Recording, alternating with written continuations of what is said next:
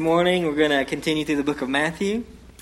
And today we are going to talk about first, last, last, first. First, last, last, first. But before we do, let's pray again together. Oh Lord, what a privilege, God, to be here. What a hope you've given us, Lord, that this life is not all that there is, Lord there's a better place, a better world that's coming for those whose sins are forgiven in you. So, God, help us take heart, take courage today. Lord, help us um, be encouraged by the fact, Lord, that um, some who are first will be last, but some who are last will be first. Lord, so teach us this morning, we pray in Jesus' name. Amen. If you have a Bible, you can turn to Matthew chapter 20. Matthew chapter 20. Um, the passage today made me think of another passage in the Bible from the book of John. You maybe you remember uh, how the book of John ends. Um, Peter has denied Jesus three times. Three times, Peter, uh, Jesus asks Peter, "Do you love me?" And he says, "Feed my sheep." tend my sheep, feed my lambs. Okay? And as Jesus is, is going, he has uh, he goes and he walks along, and Peter's walking with Jesus, but then uh, the disciple whom Jesus loved is walking a little bit behind behind them. We typically think of him as, as John, the author of the gospel. And Jesus tells Peter, he says, Truly I say to you, when you were young, you used to dress yourself and walk wherever you wanted. But when you were old, you will stretch out your hands, and another will dress you and carry you where you do not want to go. This he said to show by what kind of death he was to glorify God. You know, you glorify God in your death if you're a follower of Jesus. But it was a, it was a, a, a, statement about what sort of death Peter would die. And church tradition says that Peter was crucified upside down for Jesus' name's sake. And after he says that to Peter, Peter looks back at John, who's following behind him, and he says, he, he's not necessarily too thrilled about what Jesus has just told him. And he says, Well, Jesus, what about this guy? What's going to happen to him? And Jesus says, If it is my will that he remain until I come, what is that to you? You follow me. In other words, Jesus says, What does it matter to you what I choose to do with them? What you need to be worried about is what I've called you to do.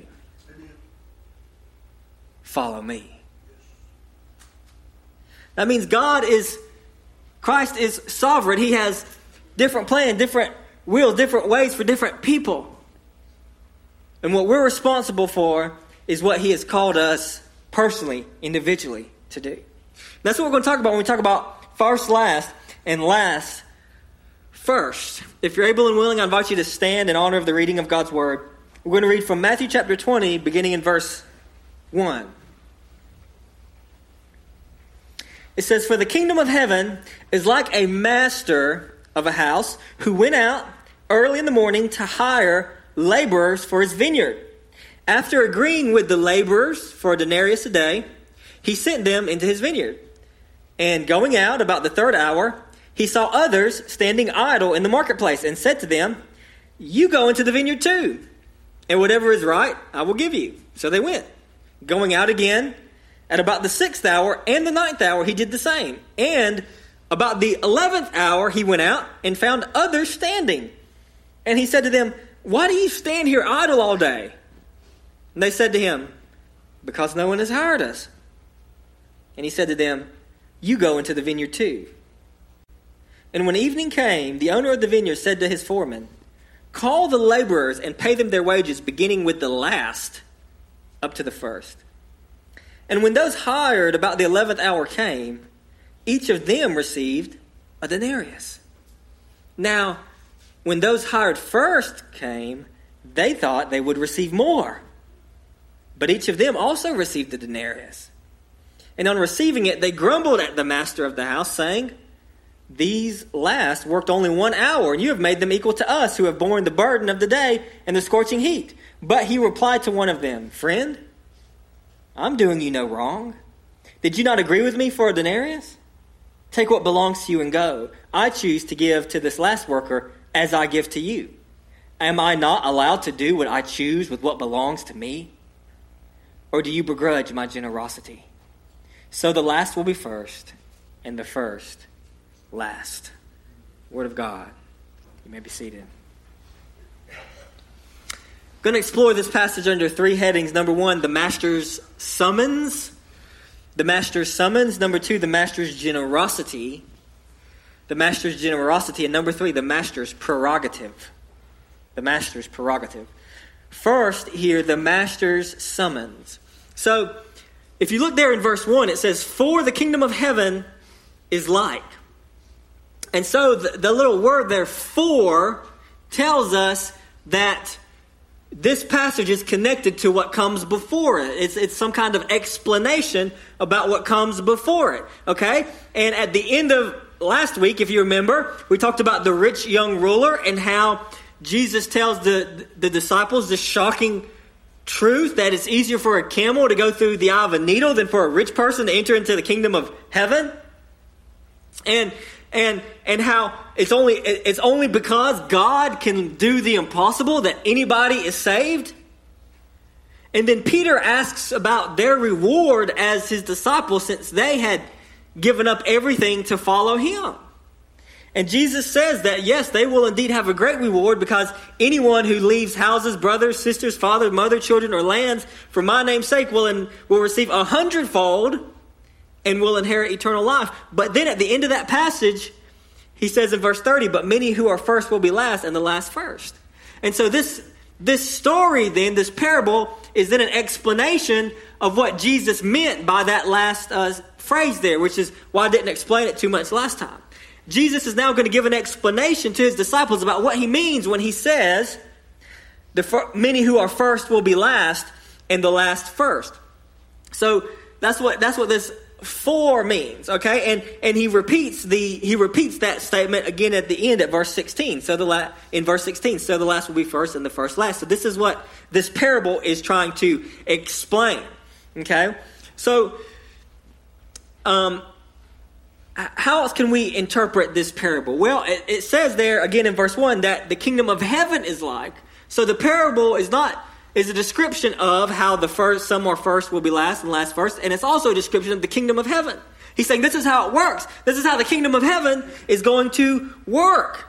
The way the kingdom of heaven is going to work is that many who are first will be last and the last first. Okay, so so now what does this mean? If we look at the parable itself, it's pretty straightforward, even as it's kind of um, kind of disconcerting to our sensibilities.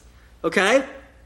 The master of the house goes to the market square to hire workers, not unlike, you know, you go to the Home Depot at 6 in the morning, you go see a bunch of guys standing there waiting to be picked up for a job, right?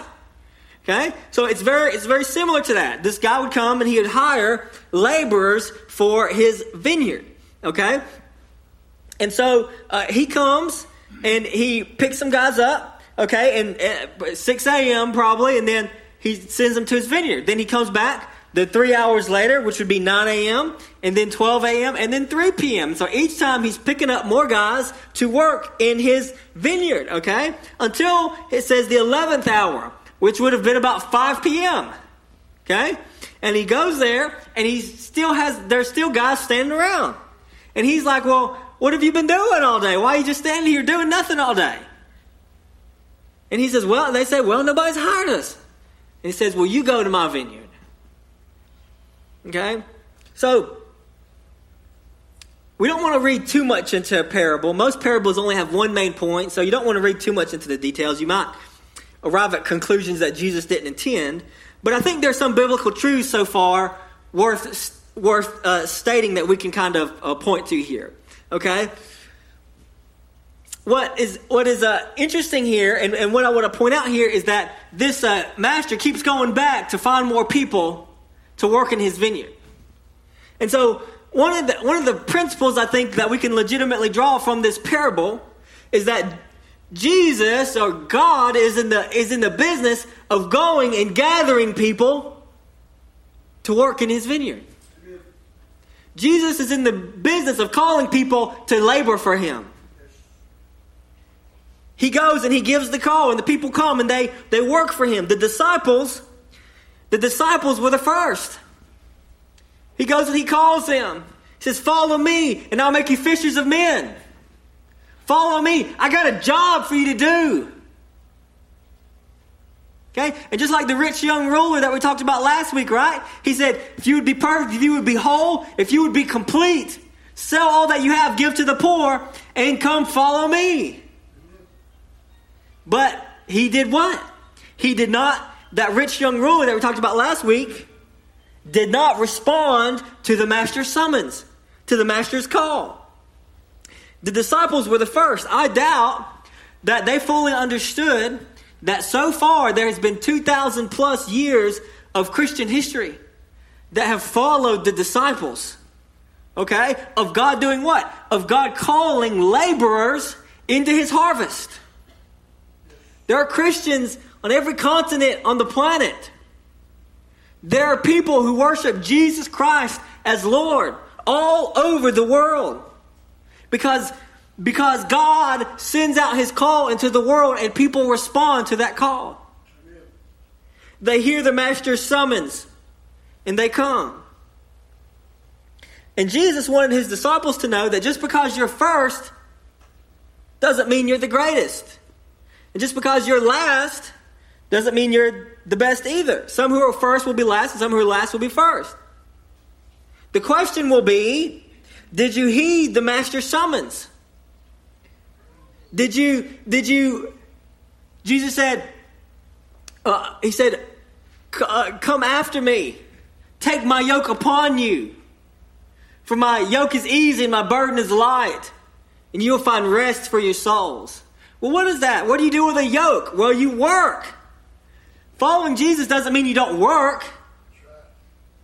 But it's a different kind of work. My yoke is easy, my burden is light, and you'll find rest for your souls. Okay? So when Jesus calls us to work, the question is, are we going to put are we going to put Jesus' yoke upon us? Are we going to serve him, right? Jesus said you can't serve two masters. You're always serving something. In one case, he says you can't serve God and money. Right? You can only serve one thing as ultimate. And who are you serving? Do we hear the master's summons? Are we listening to the master's call? Some are called, like the disciples early in history, some later in history. Some are called when they're young. And they serve the Lord all their life, and you better pray that that's your children and your grandchildren that He would spare them the bad decisions that we made. Some He calls later in life. Sometimes when they have few days left and they weep at how much they wasted and how little time they had to serve their master. But time matters little to God. If you serve Him with all your heart for two weeks, who's to say He couldn't use that in ways you can't possibly imagine? The question is do you hear the call and are you obedient and are you going into his vineyard to serve him? Today, the master is calling. He is summoning laborers, laborers into his harvest. Amen. And so maybe you're in here this morning and you've been serving anything and everything besides Jesus. He's a better master. And so I, I pray that you would begin to serve him today. That's the master's summons. That's the master's call. Number one, the master's summons. Number two, the master's generosity. The master's generosity. He came, says, when evening came in verse 8, the owner of the vineyard said to his foreman, Call the laborers and pay them their wages, beginning with the last up to the first. And when those hired about the eleventh hour came, each of them received a denarius. You see, the second you read that, you, you already know what's going to happen. Because you know what you would do. Am I right or am I wrong?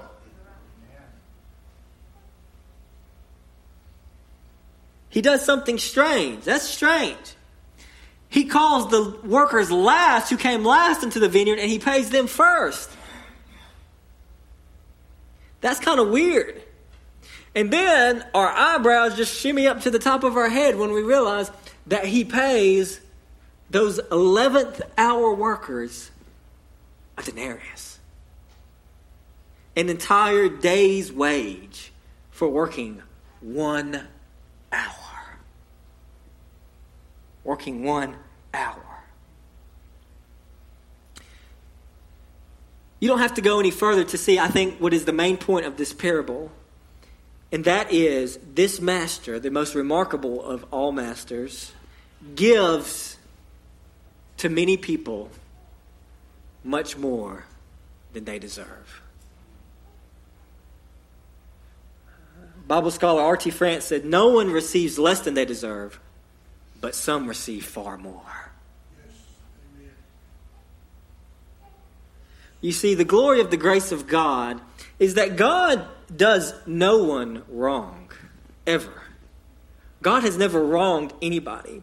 He does not judge people more than they deserve. But in fact, virtually opposite from that, he almost always gives people more than they deserve in a positive sense. God woke up seven and a half billion people this morning. He didn't have to do that. In varying degrees and in various ways, He has given to us friends, family, loved ones, food, clothing, shelter, our needs, many of our wants. And the majority of the people in the world today who He woke up will not give a second thought to God. Some of them will be in active and conscious opposition and rejection of Him. And God makes the sun shine upon them and puts food in their stomachs. God gives. God gives to people more than they deserve. And that's just from an earthly perspective. Let's talk about eternal spiritual realities. The Bible says everyone who calls on the name of the Lord will be saved. The Bible says that God has shown his love for us in that while we were still sinners, Christ died for us. Now, we just we I feel like we we know that verse so well that we just we don't think about what that means. You like to help good people. You like to do good to good people. When's the last time you went out of your way to sacrifice of yourself to do something good for someone who you thought was bad? That's what God did for you. You weren't a saint, you were a sinner when Christ died for you. It, it says, it says, that Jesus died to justify the ungodly.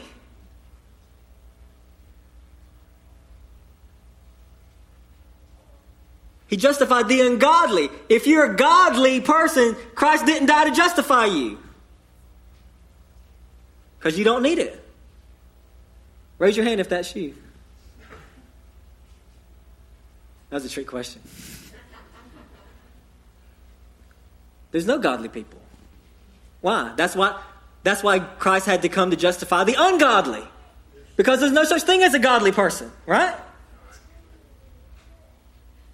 No one understands. None is righteous. No, not one. Romans 3. No one understands. No one seeks for God.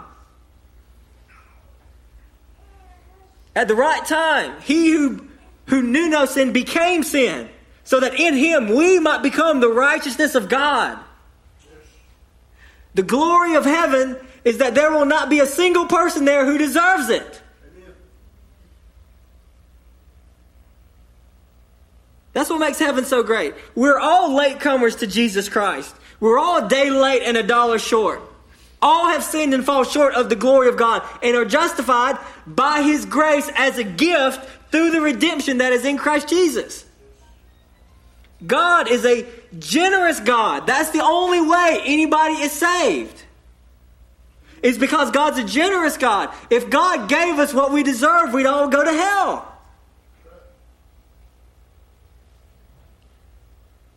So beware despising the generosity of God. And this is what I mean. Think about those 11th hour folks. You see, when those 11th hour folks get a denarius, we imagine ourselves as the all day laborers, and we just like, that ain't right. But let me tell you something. What if you were the 11th hour folk?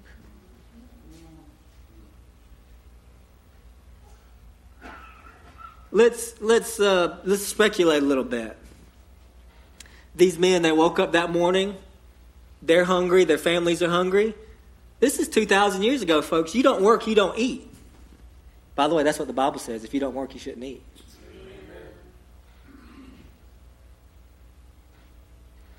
They've been working all day. They showed up hoping to get a job, but it's not till this man. They been, and uh, hey, we got to give them credit. They hung in there 11 hours for somebody to get them a job.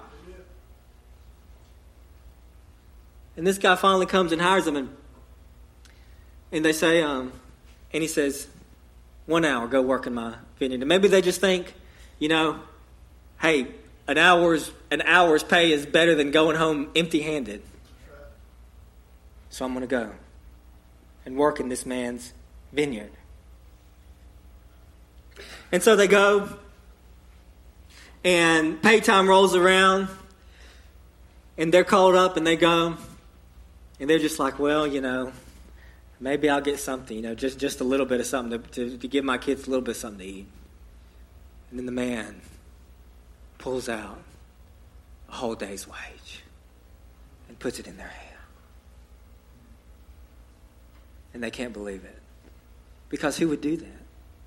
Who would pay somebody a whole day's wage for an hour work? Only somebody who's really rich and really generous.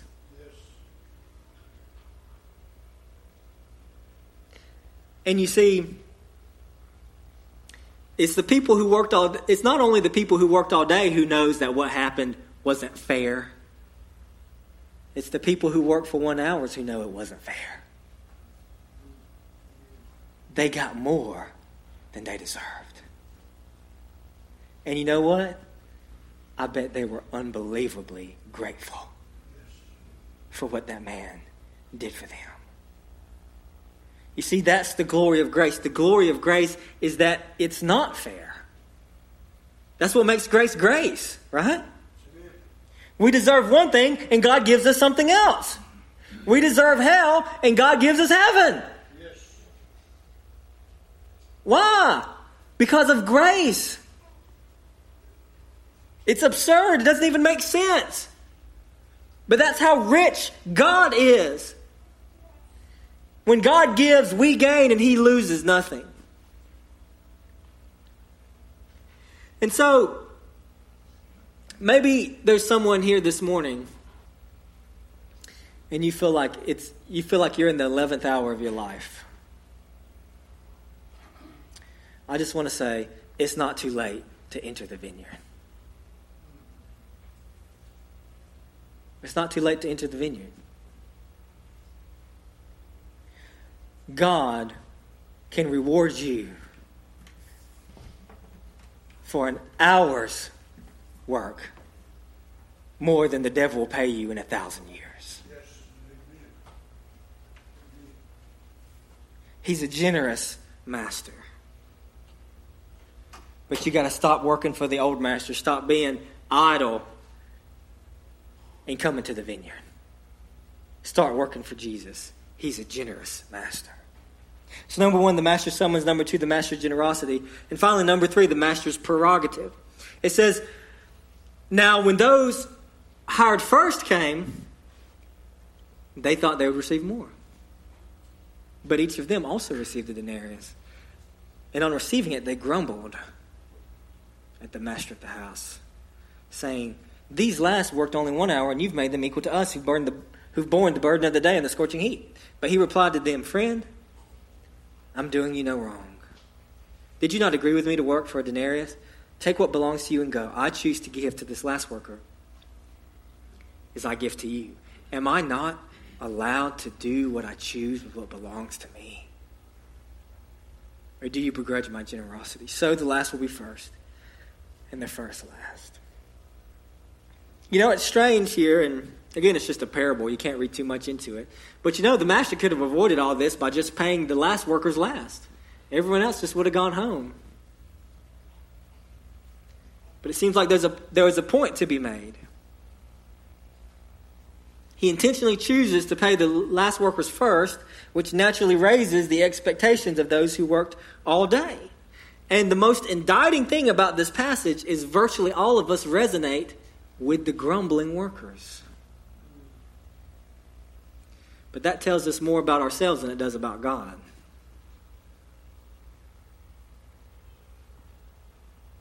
You see, a, a, a, the workers, in, in fact, agreed to be paid a denarius a day because the denarius wasn't an unfair wage. It was the standard daily wage for a day labor, fair pay for fair work. The early workers would have been perfectly happy to take home a denarius if he hadn't paid the one who worked one hour the same thing. They wouldn't have even thought twice about it. So, what does that mean? It means they were upset not because they were given less than they deserve, they were upset because someone else was given more than they deserve.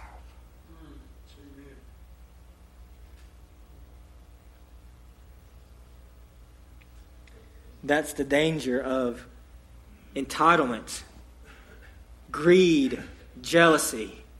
They weren't upset because they were treated unfairly. They were upset because the master's grace overflowed to others. And they scorned that grace. They begrudged the master's generosity. They couldn't stand the thought that the master would give the same thing to someone else as they were given that, uh, to someone that, that they thought didn't deserve it.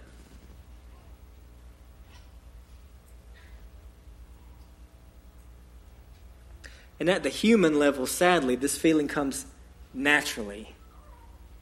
But just because it comes naturally doesn't mean it's right. The master says, Am I not allowed to do what I want with what belongs to me? God owns it all, church. I read it. I read in the passage earlier today. That that that money in your bank account, that's God's money. You say, "Well, I work for that money." Yeah. Who gave you that job? Why can you get up in the morning when some people couldn't even get out of bed this morning? Did you do that? Did God do that? Everything belongs to God. God can do whatever God wants with God's stuff.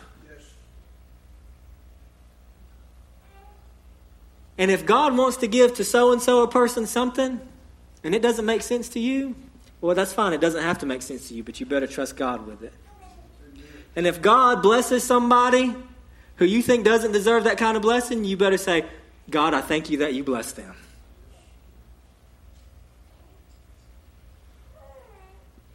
And bless me too. Rejoice with those who rejoice, weep with those who weep. God is doing no one any wrong. It doesn't mean people aren't accountable, right? Another place the Bible says, to much to whom much is given, much is required, right? So if God gives certain people a lot of things, well, does, now they're accountable to God for that and how they stewarded that, right? God may be helping you out by not entrusting more to you because you might waste it if He gave it to you.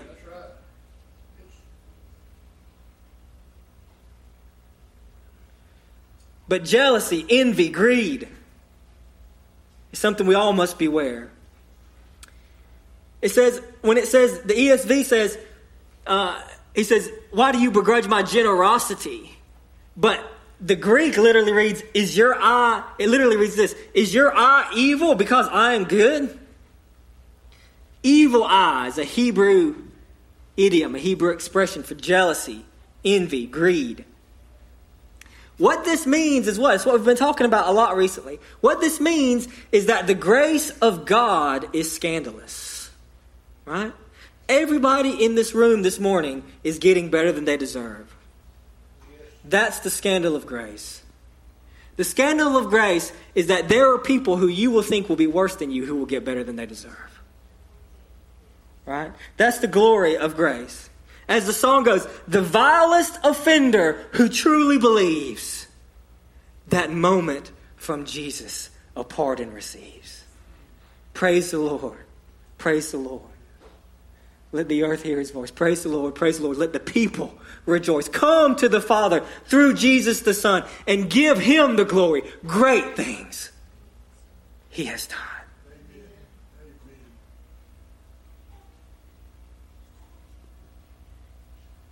Is it fair that the vilest offender who truly believes that moment from Jesus a pardon receives? No, it's not fair. But it's grace.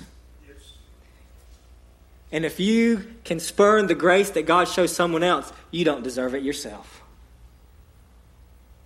Grace is what? Grace is a murderer and a persecutor of the church, being forgiven and changed and used by God to change the world, the Apostle Paul. Grace is a slave trader who was wrecked by the grace of God and who became a pastor and theologian and knew what he was talking about when he said, Amazing grace, how sweet the sound. Grace is a man who could lose his entire life's fortune in the Great Chicago Fire of 1881, who could lose all four of his daughters in a shipwreck two years later, and then write these words When peace like a river attendeth my way, when sorrows like sea billows roll, whatever my lot, thou hast taught me to say, It is well. It is well with my soul. Grace is the thief hanging by Jesus on the cross who had no way whatsoever to right the wrong he had done. And yet Jesus looked him in the eye and says, Today you will be with me in paradise. Well, now let's just let's just let's say that you were the person that thief stole from. Is that fair?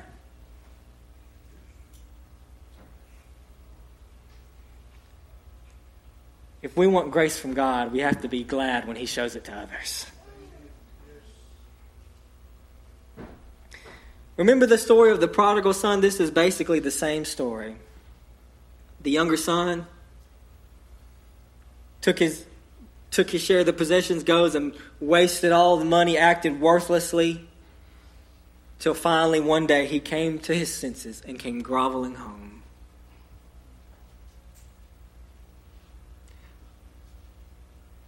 I think most of us, if we're honest, we wouldn't be the dad in the story. We'd be the older brother.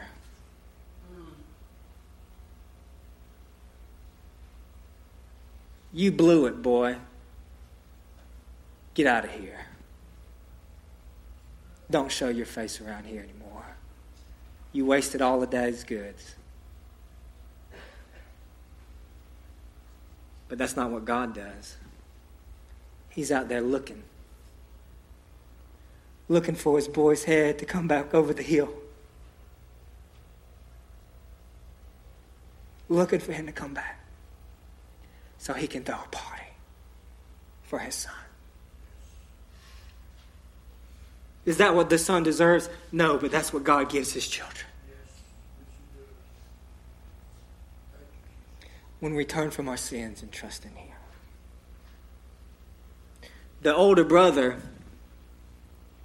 he despised the father's grace. He didn't get it. But if you're the younger son, you get it. It's me. I'm the one who blew it. But God gives me more than I deserve. Why can God do that? Because God owns it all. And He does what He wants with His stuff. So if He wants to have mercy on a lost and broken soul, guess what? He can do it. There's more rejoicing in heaven over one sinner who comes home than over a hundred who never stray. Thank God for grace. It's the master's prerogative. So we're going to close this morning. But as we do, I just want to extend this invitation. You've never met anybody generous like the God and Father of our Lord Jesus Christ. And if you come to Him today, as I always say, it doesn't matter what you've done or how long you've done it, there's mercy for you at the foot of the cross. He who died and rose from the dead and who's coming back one day, he'll forgive you if you come to him in faith. He'll put a yoke upon you that is a lot lighter than Satan's, a lot easier to carry, a lot sweeter to bear. And he'll put you to work in his vineyard, and you'll begin to produce fruit that you never thought possible. And at the end of your days, he will pay you, he will pay you a fair wage. In fact, it'll probably be more than you deserve. And we'll rejoice together in it. So that's the invitation today. Come to Christ and be saved. Let's pray.